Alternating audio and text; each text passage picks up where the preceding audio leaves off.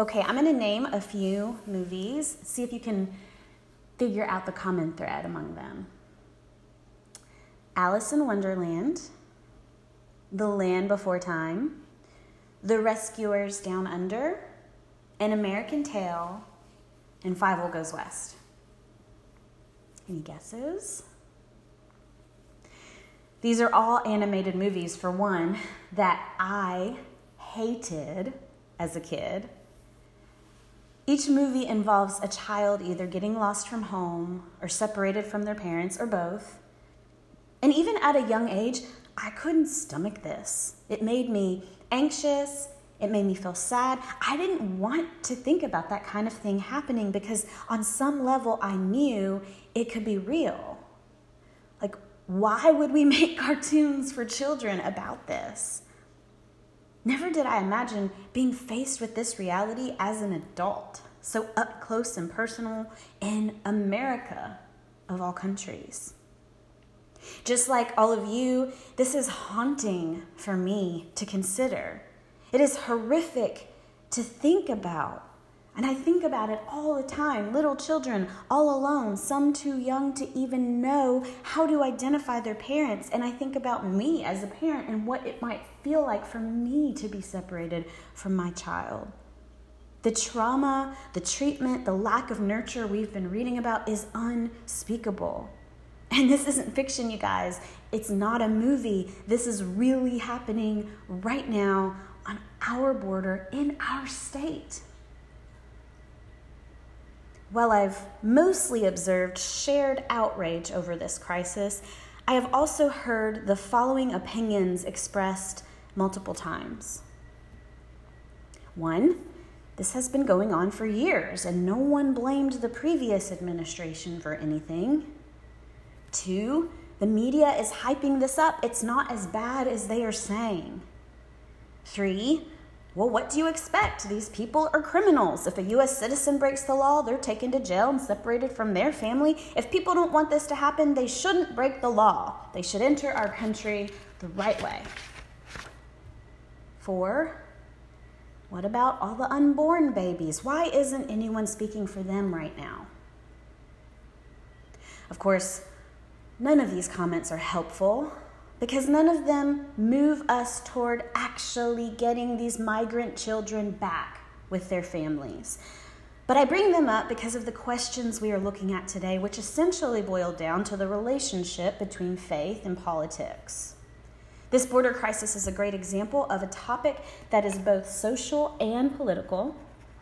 It is the perfect example of an issue that even the most apathetic citizens can't ignore and it is certainly something the church and people of faith aren't able to overlook. And yet, this problem, like it or not, is deeply political. Human lives are suffering as a result of political systems. And so, if we are going to get involved, if we are going to take action, if the church is going to try and help in some tangible way, then we are almost certainly going to need to jump into this circus that is our country's current political arena. And so, the question is what is our part to play in situations like this? How do we navigate these waters in light of the fact that we are followers of Jesus? And in general, what is the Christian's role in politics and what is the church's role? And two of the specific questions from our congregation on this topic instead of choosing sides in the fractious culture wars, can't the church be something other? And how do we balance our faith and involvement in American democracy as we pursue justice? Now, the quick answers are yes and Jesus, but I'll continue on with the sermon if that's okay. Our church is actually Baptist by tradition and affiliation, which often comes as a surprise to many, but most people also aren't aware of the historic distinctives that define the Baptist origins, which has always been our primary reason for identifying with this label. Specifically, the Baptists were trailblazers for religious liberty, both in America and beyond, but first dating back to Englishman Thomas Helwys as a co founder of the Baptist denomination with John Smyth in the 17th century. Helwys appealed to the king for religious freedom for all, no one excluded, and this was an incredibly dangerous thing to do. Baptists were persecuted for their belief in religious liberty. So, this distinctive of religious liberty has been around for centuries. And specifically in our country, it is legally protected in part by the concept of the separation of church and state. Now, we understand that while this phrasing is not explicitly mentioned in the Constitution, we cherish the idea of separation of church and state as a simple way of explaining our First Amendment right, which states that Congress shall make no law respecting an establishment of religion or prohibiting the free exercise thereof. Because of this small clause in the Bill of Rights, we are guaranteed freedom from religion and freedom of religion, meaning religion cannot be forced upon us by the government, and we are also free to exercise our own religious convictions without government interference. This is relevant to us for, you know, the obvious reasons being that we're people of faith, but also how we interpret this ultimately impacts our civic convictions and therefore our actions or lack of actions. So, because of misunderstanding regarding these concepts, we see people of faith all over the spectrum. From believing that the United States is a Christian nation, which it's not, this is untrue legally and constitutionally, all the way to total civic apathy, operating under the assumption that the separation of church and state somehow frees us up from political responsibility. But the truth is, if we are following Jesus, if we are reading carefully, if we are watching his life and death play out in the Gospels, then we know, we have to know, that Jesus was deeply political. Jesus was political, and his ministry had political implications. And he didn't shy away from this. He faced it head on, turned broken systems on their heads, and oh, yeah, he was ultimately killed for it. We are called to a similar kind of political engagement as Jesus for the sake of society, meaning people, human lives. I am not suggesting that church ought to be partisan. I am talking about being political. If we want to follow Jesus, if we want to live like Jesus lived, and if we want to do the work of Jesus, the work of ushering the kingdom of God into our world now, then we must be consistent in our following of Christ. Part of this consistency Part of this following is paying attention to the radical way Jesus walked in this world, the trailblazing way in which he engaged with the margins of society, and understanding that his example should compel us to play our own part as citizens today, to be political in our own contexts. Jesus was political in the way he cared for people, meaning that his way of loving defied societal constructs and threatened power structures. He was making a political statement with his radically inclusive love. This is because Jesus was concerned primarily with salvation, meaning he wanted people to know life. But he didn't wait for eternity. Instead, he performed miracle after miracle, healing people, bringing people back from the dead so they could live fully in the present. Jesus cared about people's circumstances now. And his entire ministry was about going around and doing something about it. As Jesus followers, we must care about what Jesus cared about. We must also be about salvation. Our concern for the dignity of every human life should always take precedence. Love should take precedence over fear, over reputation, sometimes even over logic. As citizens of God's kingdom, as brothers and sisters in Christ, we must be concerned for the greater good. Because when you are a follower of Jesus, you are a follower of what is good, not necessarily what is great. Jesus himself says as much in today's reading when a dispute arises among the disciples as to which one of them was to be regarded as the greatest. I love the placement of this story in Luke. It comes immediately after the institution of the Lord's Supper or the Last Supper meaning that this intimate moment with Jesus' friends, right before all the events of the Passion are set into motion, this beautiful event, which we in churches all over the world mark with a ritual every single week called communion. This holy moment at some point turned into a battle of the egos in which the very followers of Christ became totally distracted by the allure of power. That is a strong metaphor for us today. And Jesus is like, whoa, friends, seriously? This is not how it's supposed to be. Like, this is not what my life has reflected.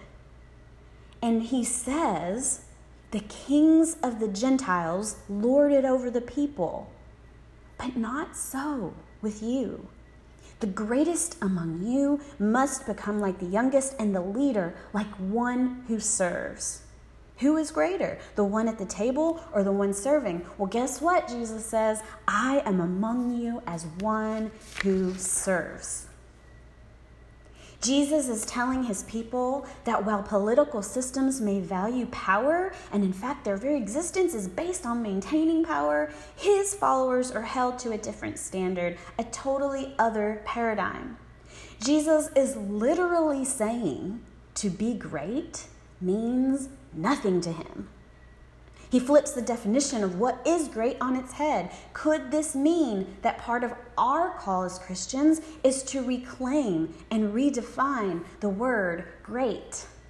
Could it mean an altogether surrender of the desire to even want greatness or power in the traditional sense? Because even now, our political leaders want power. Expect that. Expect them to want to be great. Expect us as humans to want power and to want to win too, but also understand that this is not the way of Jesus.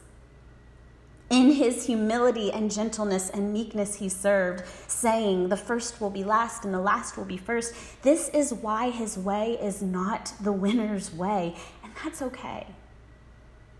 For Jesus, being great meant being least. It meant serving over leading and leading by serving, and that's what he did. He traveled around from place to place, and he was a healer of lives and of hearts and therefore souls. He went directly to the margins of society to show love and total acceptance to the least of these so that in their present moment they would experience life salvation in a way that had never ever been offered to them by anyone else, certainly not by the powers that be. And following him means we do the same as best we can right here in our own humble lives. Too often we allow social issues, meaning the plight of the immigrant, the refugee, the LGBTQ community, the people of color, women, the elderly, children, the disabled, the poor, the abused, the mentally sick and addicted, the vulnerable. You guys, we allow our mass combined efforts to care for the vulnerable to get hijacked by partisan politics to become agendas used to keep power systems in place, to become issues associated with specific political parties. But based on the life of Jesus, we have an obligation to care for the least of this, regardless of parties and sides, meaning these issues, and I put those in quotation marks because these are people. These issues are our issues. Anything having to do with the dignity and care of human lives is a part of the church's collective responsibility, period. What this means is that each of us have a part to play in the political arena, but in the spirit of doing things the way Jesus did them, how we operate shouldn't look like the norm. So when we look to the issues our society faces, we look at names and faces and stories, and we extend empathy and grace and love just like Jesus did, regardless of what side it might be associated with, because we know we aren't about any camp or any side or any category. We are following another way, an other way. We are surrendering to our God given conviction to radically love above all else, and we are letting that love determine how we vote and how we engage in other civic affairs. Doing it this way is not popular, you guys. For one thing, it takes way more intention and work. It is the road less traveled, to be sure, and in Jesus' case, this is the way that got him killed. Jesus was a radical, dissenting, prophetic voice in his time. He challenged old paradigms, broken systems, power structures, and anything else that got in the way of love. Just like other prophets of the Bible, Jesus was the voice of God amidst the world's chaos and brokenness, except he took it a step further and became the very presence of God on earth by becoming human and walking among us. Because Jesus did this, because Jesus lived and died and rose again, and because we actively choose to follow him, each one of us inherits the role of prophet as well. At Pentecost, this deal was sealed. Our gift of spirit says so. Acts 2:17, I will pour out my spirit upon all flesh, and your sons and your daughters shall prophesy. What do you think this means? Because it means something, right? What if it meant exactly what Scripture has already revealed the role of prophet to mean? What if it meant to actually be that radical, dissenting, uncomfortable, often unpopular voice of God in the world? What if it meant actually living out the difficult reminder, our call to let go of the illusion of power, to unclench our fists, to give up our crazed obsession with winning? What if it meant renaming and reclaiming words like great in light of our very good God. It makes me think of that hymn Turn your eyes upon Jesus. Look full in his wonderful face. And the things of earth will grow strangely dim in light of his glory and grace. Perhaps the writer of this hymn meant for us to forget about the here and now, if even only for a moment. I don't, know her intentions. I know it has been tempting for others to take those words and words like them and apply a sense of escapism to our theology. Today, let's let these words speak comfort and sustenance amidst a room full of hearts, very likely weighed down by compassion fatigue. Today, let's allow these words to remind us that while loving people, loving the world can be a great burden, Jesus has already promised to carry that burden for us. But let us also take these words as a challenge challenge that when we turn to Jesus, look to Jesus, we are committing to a divine gaze that will inevitably cause us to see exactly what Jesus sees.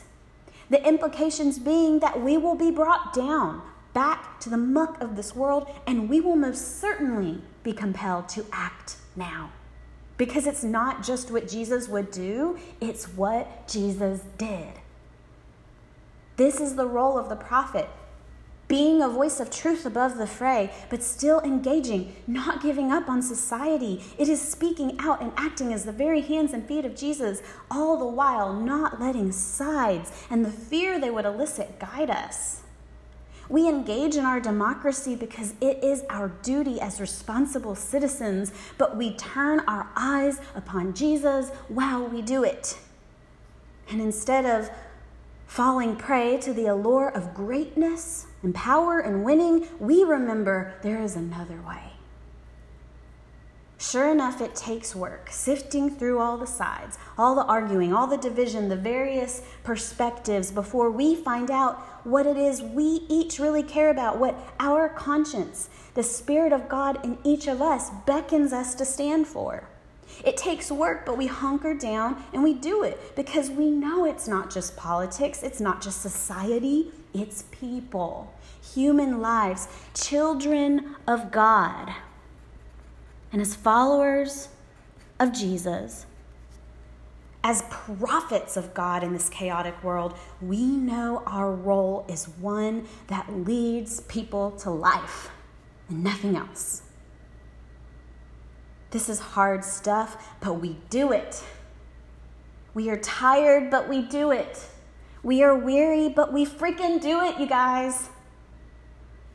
And when you need some extra energy or motivation or inspiration, look. Turn your eyes upon Jesus. Look full into his wonderful face, and I promise you the things of earth will grow strangely dim in the light of his glory and grace. Amen.